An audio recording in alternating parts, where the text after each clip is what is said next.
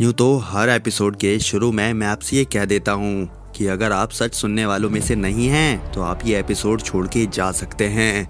लेकिन इस एपिसोड में मैं आपको ऐसा कुछ नहीं कहने वाला, बल्कि मैं आपसे एक रिक्वेस्ट करूँगा कि प्लीज़ इस एपिसोड को आप लास्ट तक ज़रूर देखें। अब मैं ज़्यादा घुमाऊँगा नहीं आपको, सीधा मुद्दे पर लेके आऊँगा। तो जैसा कि आपने टाइटल पढ़ा होगा कि हमारे इस एपिसोड के टाइटल का नाम है कौन निर्भया। वैसे मैंने कभी सोचा नहीं था कि मुझे एक दिन ऐसा एपिसोड भी बनाना पड़ेगा। अब बनाना पड़ रहा है तो चलिए पहले आपको इस टाइटल के पीछे की कहानी बताता हूँ। अगले पाँच सात मिनटों के लिए अपने फ़ोन को please D N D mode पे डाल दीजिए। दरअसल बात है आज से कुछ हफ़्ता भर पहले की, मैं और मेरा दोस्त एक चाय की टपरी पे चाय पी रहे थे। वो मुझसे कहता कि यार आजकल ये लड़कियों के साथ रेप वगैरह की घटनाएँ बहुत ज़्यादा बढ़ गई हैं। मैंने कहा हाँ बात तो सही है, लेकिन ये सब घटनाएँ शुरू होने से पहले ही बंद की जा सकती थी। उसने पूछा अच्छा ये कैसे? मैंने कहा, जब निर्भया कांड हुआ था, मैं अपनी बात पूरी भी नहीं कर सका था कि वो मुझसे कहता है, ये कौन सा कांड हुआ? निर्भया कांड? ये हुआ कब?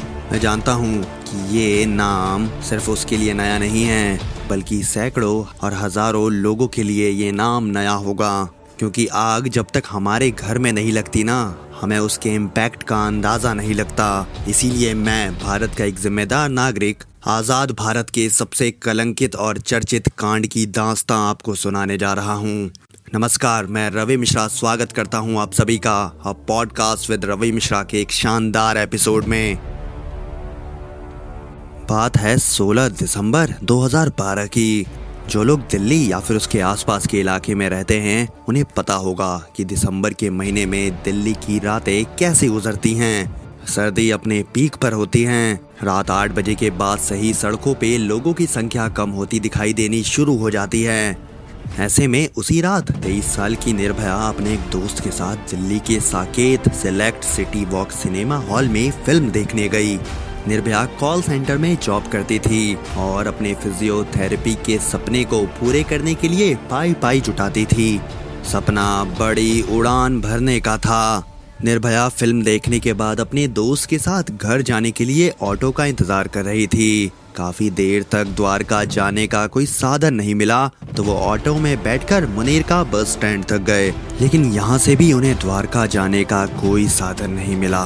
रात बढ़ती जा रही थी और धीरे धीरे घड़ी की सुइया दस बजे तक पहुँच गई इसी बीच पास से एक बस गुजर रही थी। उस बस को देखकर निर्भया और उनके दोस्त के मन में घर जाने की एक उम्मीद दिखी। संयोगवश वो बस भी द्वारका जा रही थी। और उन्हें भी द्वारका ही जाना था। निर्भया और उनकी दोस्त बस में बैठ गई। बस में उनके अलावा छह और लोग भी बैठे हुए थे। जैसे जैसे घड़ी की सुइयाँ दस बजे के ऊपर जा रही थी वैसे वैसे निर्भया के माता पिता के मन में टेंशन की सुइयाँ भी ऊपर की ओर बढ़ती ही जा रही थी। इसी बीच बस में सवार एक नाबालिग लड़के और उसके साथियों ने इन दोनों लड़कियों के साथ बदतमीजी शुरू कर दी। शुरुआती बदतमीजी ने अचानक बड़ा और खतरनाक रूप अख्तियार कर लिया और ये आज़ाद भारत के लिए एक कलंक बन गया। पूरी दिल्ली सो चुकी थी। निर्भया और उनकी दोस्त की आवाज़ सुनने वाला उस समय कोई नहीं था। दोनों के साथ जमकर हाथापाई हुई, मारपीट हुई और दोनों के साथ गैंग रेप तक हुआ। इतने से आरोपियों का मन नहीं भरा तो उन्होंने उनके शरीर में रॉड तक डाल दिए। निर्भया के माता पिता बार बार उन्हें कॉल कर रहे थे, लेकिन उनका फ़ोन बार बार स्विच ऑफ़ बता रहा था। रात में सवा ग्यारह बजे निर्भया के माता पिता के पास फ़ोन आता है और उनकी माता पिता को बेटी को देखने के लिए सफदरजंग अस्पताल बुलाया जाता है। देश की राजधानी दिल्ली एक विभत्स घटना की गवाह बन चुकी थी। वो अस्पताल पहुँचे तो निर्भया की हालत बेहद खराब थी। निर्भया का इलाज कर रहे डॉक्टर्स ने जब उनकी हालत पहली बार देखी तो उनकी रूह तक काँप गई, क्योंकि उन्होंने अपने पूरे कैरियर में ऐसी कंडीशन कभी नहीं देखी थी, क्योंकि रॉड्स के थ्रू निर्भया के प्राइवेट पार्ट से लेकर के उनकी आंतें तक डैमेज कर दी गई थी। इतनी बर्बरता मतलब इतनी बर्बरता कोई कैसे कर सकता है? कई दिनों तक दिल्ली के अस्पतालों में ज़िंदगी और मौत के बीच झूलने के बाद तत्कालीन प्रधानमंत्री ने उन्हें हवाई एंबुलेंस से सिंगापुर भेजने का फैसला किया। लेकिन मेरे दोस्त, तब तक बहुत देर हो चुकी थी।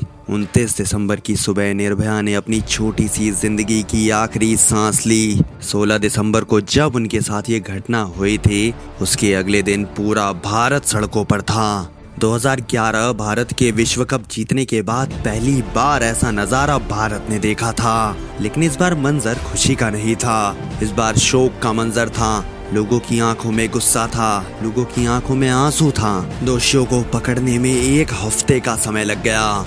आरोपी मुकेश सिंह, राम सिंह, अक्षय ठाकुर, विनय शर्मा, पवन गुप्ता और एक नाबालिग समेत कुल छह आरोपियों को पकड़ लिया गया।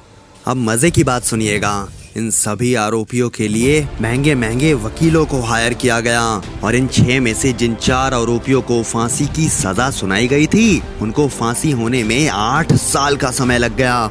यही तो हमारे देश की विडंबना है, जिस केस का फैसला हफ़्ते भर में निकाला जा सकता था, उस केस के फैसले को आने में आठ साल का समय लग गया। और तो और ऐसी घटनाएँ रुकने का नाम नहीं ले रही। आए दिन ऐसी घटनाएँ सुनने को मिल रही हैं। हाँ अब हम ये कह सकते हैं कि निर्भया तो महज एक शुरुआत थी। जैसा कि मैंने इस पॉडकास्ट के शुरू में ही आपको कहा था कि निर्भया के बाद ऐसी घटनाओं को होने से रोका जा सकता था।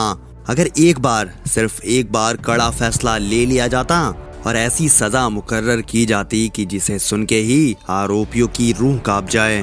खैर छोड़िए, मैं जानता हूँ आपको भी फ़र्क नहीं पड़ता, मुझे भी फ़र्क नहीं पड़ता, क्योंकि आग हमारे घर में थोड़ी लगी है, बगल वाले घर में लगी है। जलेगा तो उनका जलेगा, हमारा क्या जलेगा? लेकिन याद रखना दोस्त, आग बहुत तेज़ी से फैलता है। देखते देखते कब आपके घर को राख कर देगा, आपको पता भी नहीं चलेगा। और मेरे दोस्त, जिन्होंने निर्भया का नाम नहीं सुना था, उम्मीद है आपको अब निर्भया के बारे में सब कुछ पता चल गया होगा। अंत में जाते जाते आपको चंद पंक्तियाँ सुना देता हूँ। आग लगाने वालों ने कब सोचा था रुत बदलेगी?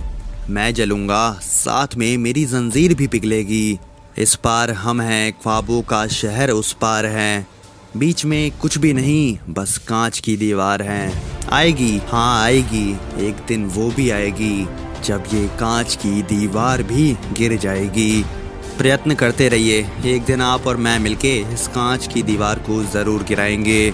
आज के इस एपिसोड में इतना ही। हमारी सीरीज़ का अगला एपिसोड आप किस विषय पर चाहते हैं, कमेंट सेक्शन में ज़रूर बताइए। मिलते हैं अगले एपिसोड के साथ। तब तक के लिए जय हिंद।